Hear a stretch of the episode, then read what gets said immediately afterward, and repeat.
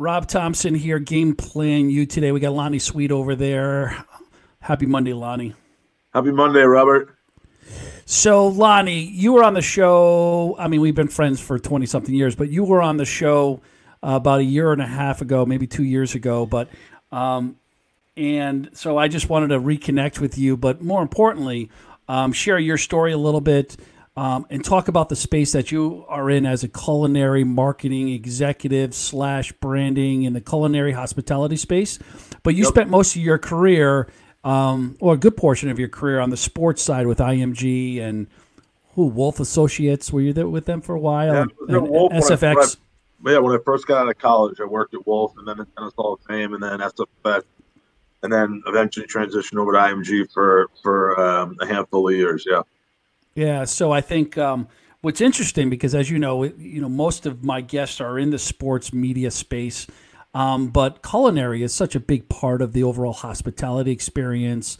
And I think you have the greatest quote in the world. Not everybody loves sports, but everybody loves to eat, or something like that. Everybody has to eat. Yeah, you don't have to love to food. You don't have to love, you know, you don't have to love entertainment, but everybody has to eat. Yeah. Nice. So, so talk about it. So, talk about the space right now. I mean, yeah. obviously, the devastation of with restaurants and the industry, but how are you pivoting, and how is your your clients pivoting? And talk about your clients a little bit. That's a good loaded question right now. So, um, yeah, like you said, the first decade of my career is spent in sports. Um, I tell people all the time I'm a proud sales guy, right? So, um, selling at that time, selling athletes, coaches, and broadcasters. Uh, when I started the Connect Group uh, 12 years ago, it was actually my 12 year anniversary. I think a couple weeks ago or last week. Uh, we started in sports. Um, I named the company Connect Sports and Entertainment because my business was really all about my connections and my network and the people that I know and the relationships that I've been able to maintain over the years. Um, so I went out of the gate selling, um, you know, sponsorships and bringing opportunities, just being a connector of brands and, and resources just to kind of go generate revenue. Um, about three years into that, uh, I met a guy named Marc Forgione, uh, who was just about to win a show called Next Iron Chef um, at the time, putting him into this kind of pantheon of of culinary uh, experts.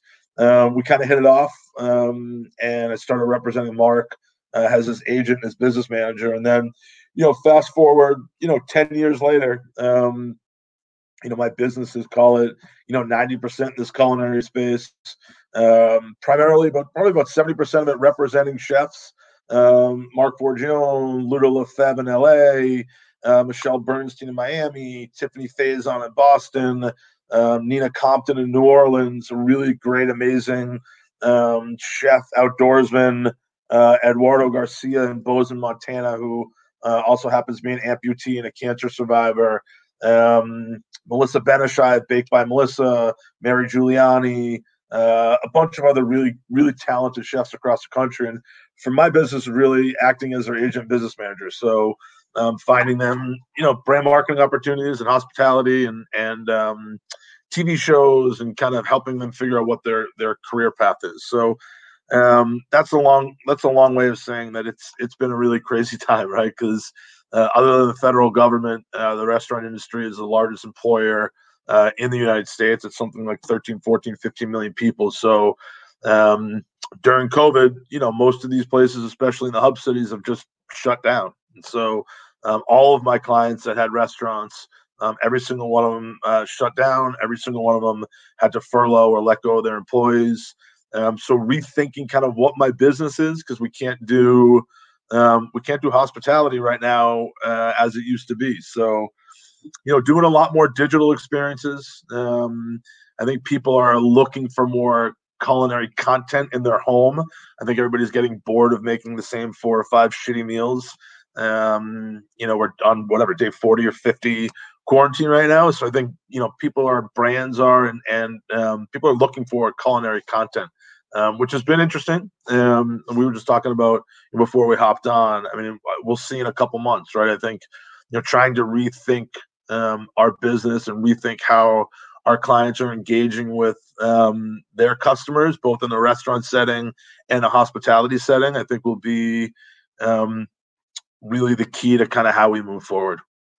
Do you see high end culinary direct, not like direct fresh, but direct meals right to people's homes as a thing now that you're getting used to ordering out and getting delivery? I mean, is that part of the conversation on a new business business model for some of your clients?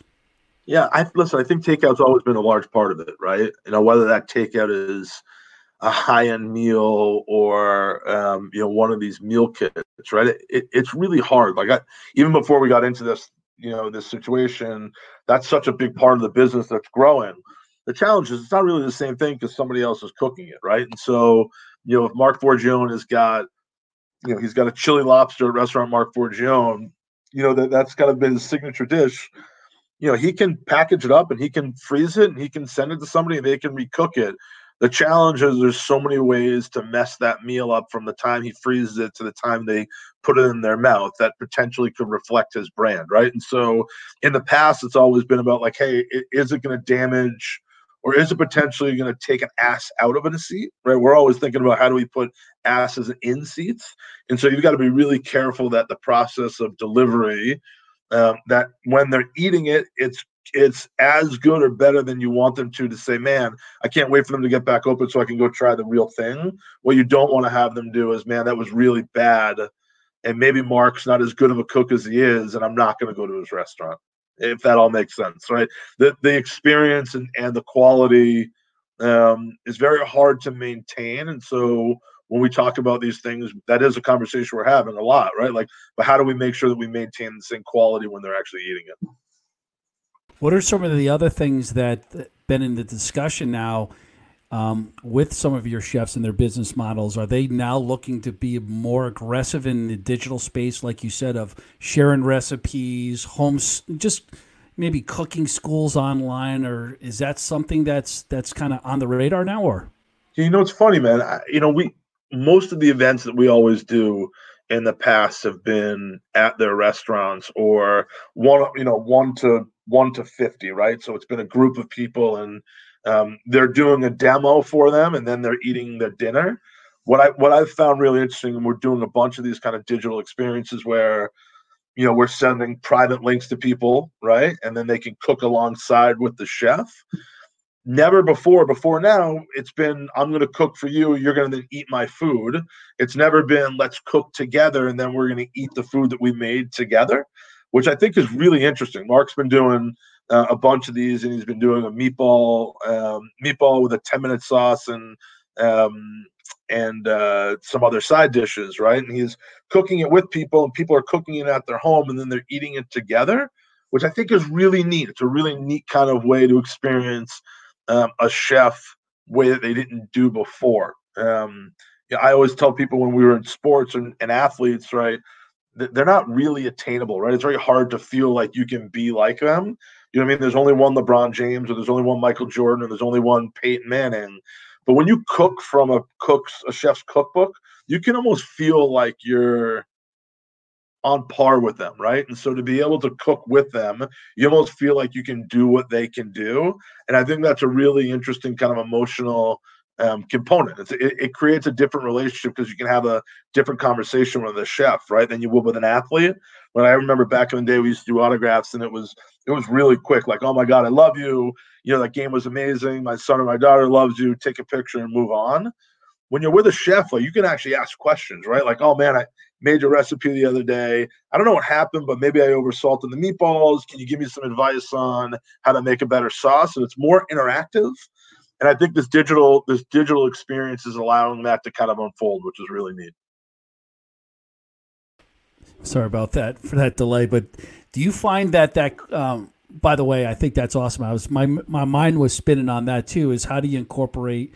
You know, is this something that they're doing from a live streaming on platforms yeah. like this, or are they doing it from YouTube, or are do you find that now Patreon is you know, where you're paying for exclusive content? Do you, do you find that that's a whole huge revenue stream upside for you guys?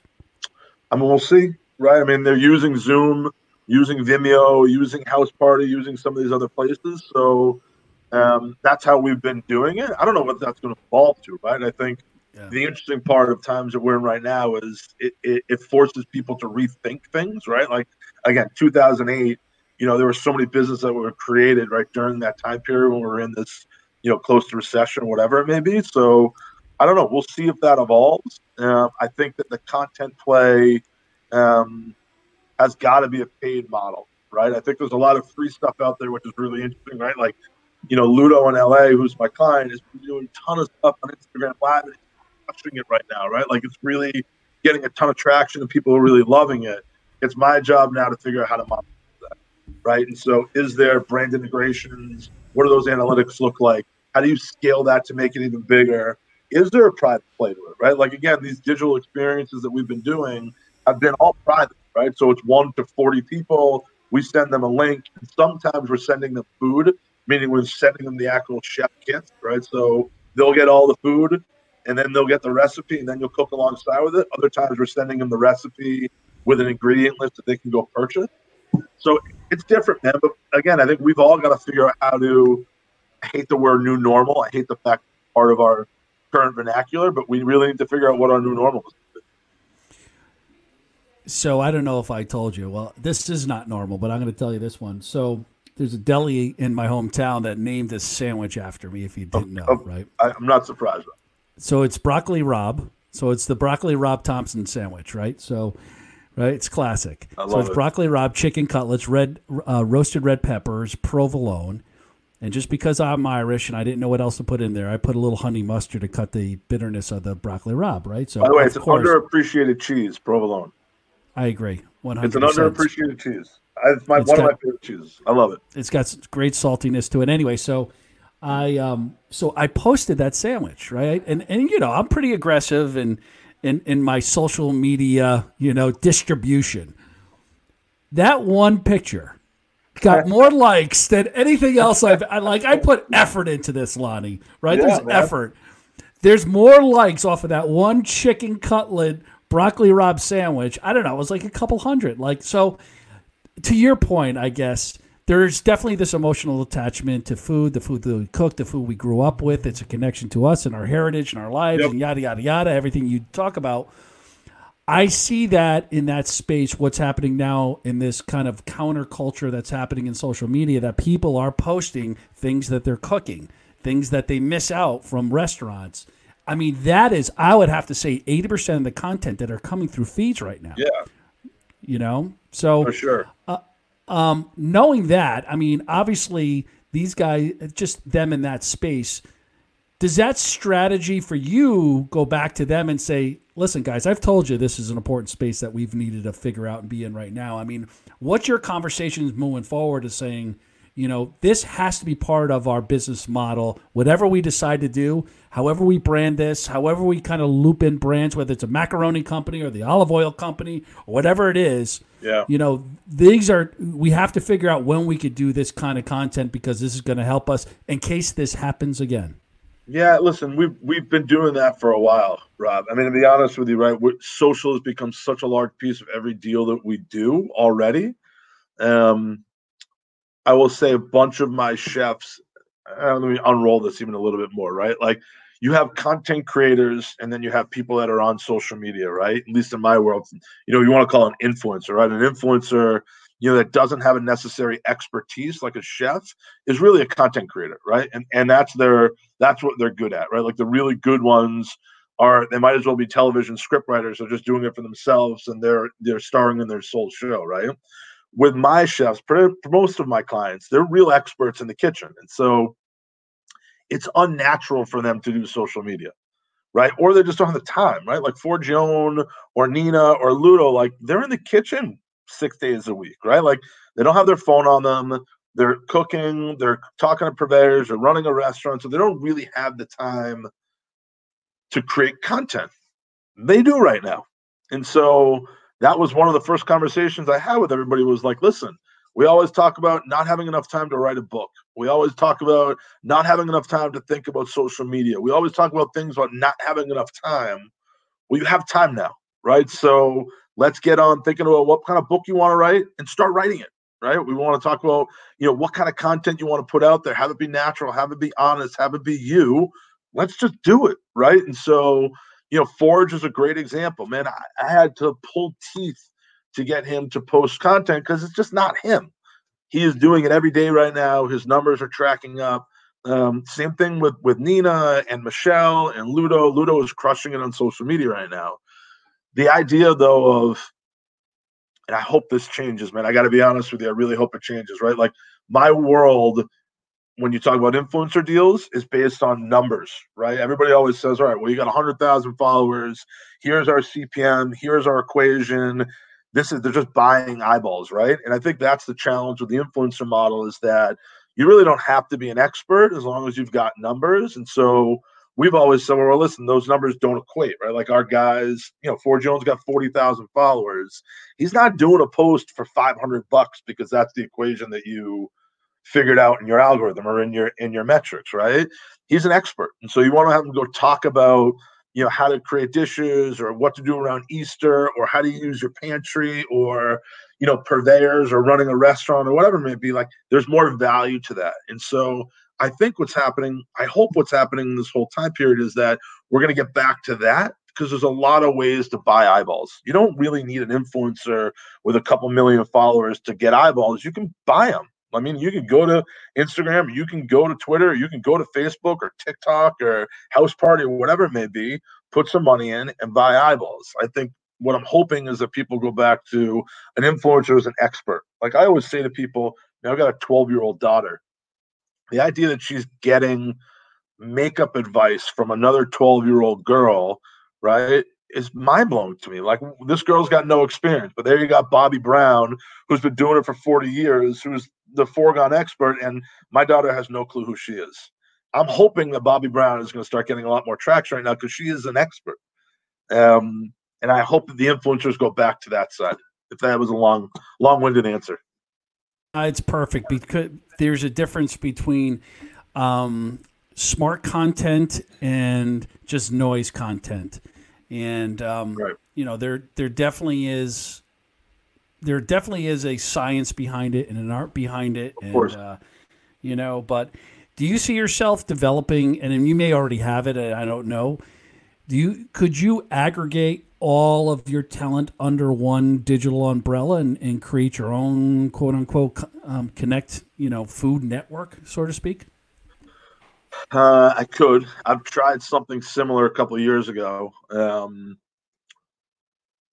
it's very hard because they all have different thoughts and they all have different. I mean, I, I can go out and say to Brand X, like I've got these eight chefs, and together they've got you know 500,000 followers.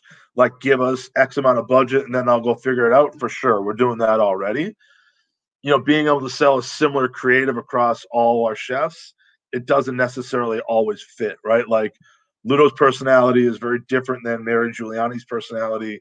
Marc is very different than Nina from different. So like being able to sell in singular creative across multiple chefs doesn't doesn't always make sense for the brand. Um, but we're we're starting to get creative for sure. We're trying to figure out new ways to bring out more scale um, and sell more across our chefs, across our talent for sure. Nice. We have to. Well, man, right?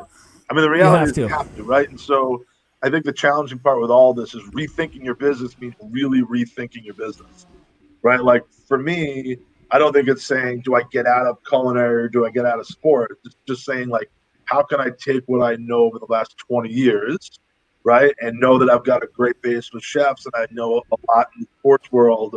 What, what, what are kind of those white spaces right? And what's going to happen in two years from now, and like how do we protect shit from happening like it's happening to us right now? So it just force it forces you to reflect. I don't think it's a bad thing. Um, it's a scary thing, but it forces you to reflect. Well, it does reflect. I mean, I reflect and just stay in the game and be positive every day, and you know, let let the market di- dictate where you're going. And and uh, and I think you have a book in you too, Mister. So you go write your book. I, I have I have the name already. I just don't know what the hell it's going to be inside. Really? Yeah. What's the name? I'm not giving it, it to you now. What if somebody takes and then writes the actual book? That's true. That's true. Give me some time. Give me time. All right. Well, I'm counting on you to do it. So listen, if if this knucklehead could write a book, well, guide, you know, you're a smart man. You're a very smart man. Anytime you put your face on the cover of a book, too, it's going to work. You know, you're you're a beautiful. I know. I heard that chip too. I didn't know. So, Lonnie, sweet. Thank you so much, buddy, for your time yeah, today. Happy Monday, and uh, best of luck. How do people reach you? Uh, they can go to my website, uh, theconnectgrp.com, uh, or they can send me an email at lsweet at theconnectgrp.com. Beautiful. But I'll, I'll put it in the link down below as well on, on YouTube so people will be able to connect with you quickly. Lonnie, thank, thank you again for your time, buddy. Best of luck with you. All right, Robbie. Some of us the family. All right, brother. This is that's Lonnie over there. This is Rob right here. You're watching Game Plan You today. Have a good one, everybody. Take care. Be safe.